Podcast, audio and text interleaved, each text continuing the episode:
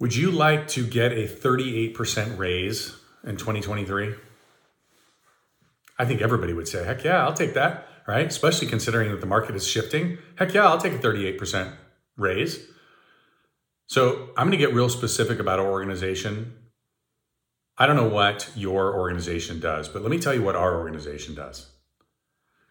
Agents that are new to our company, on average, this is an average number, right? This is experienced, um, inexperienced, successful, you name it, see an increase to their income of 38%. That's an average number. I also track the number when somebody departs our organization. And on average, they see a decline of 57% in their production. How is that possible that both are making a change, but one is seeing an increase and the other is seeing a decrease? Well, it's pretty simple. Not all companies are created equal. Not all leadership is equal. Not all support is equal.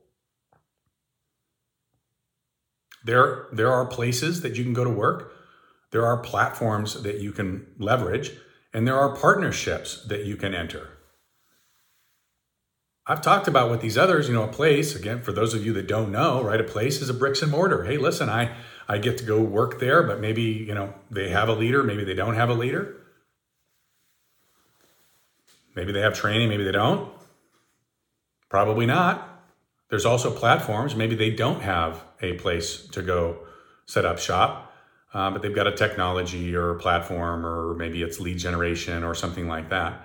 And then there are partnerships Partnerships do what's necessary to win because they know that as a partner, you have a responsibility to each other.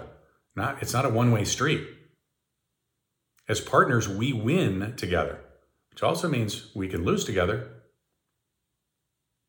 We have fun together. If that's the culture you're looking for, then you would find a partner that has a great culture. We learn together. We build culture together. We outperform our competition, but we do it together. It doesn't happen just one. One, one doesn't work. Like, one person can't win and the other person lose. That's not a partnership. At least not one that lasts. So, what are we doing together to serve in our communities? To market to more people, to build a better list, to build a bigger list, to communicate with that list in a more relevant, more consistent, more productive way? What are we doing together to make sure we're both profitable? Listen, I don't care if you're an agent or if you're a leader listening to this, it's not about the comp plan. The comp plan needs to be good for both parties, not just one party. If it was about the comp plan, all agents would be at a 100% shop and they would be making less. And if you look at our numbers, they'd be making 57% less, which 100% of 57% less is still a lot less than what our agents make. It's not about the comp plan. The comp plan needs to be good for everybody. It's the support. It's the partnership.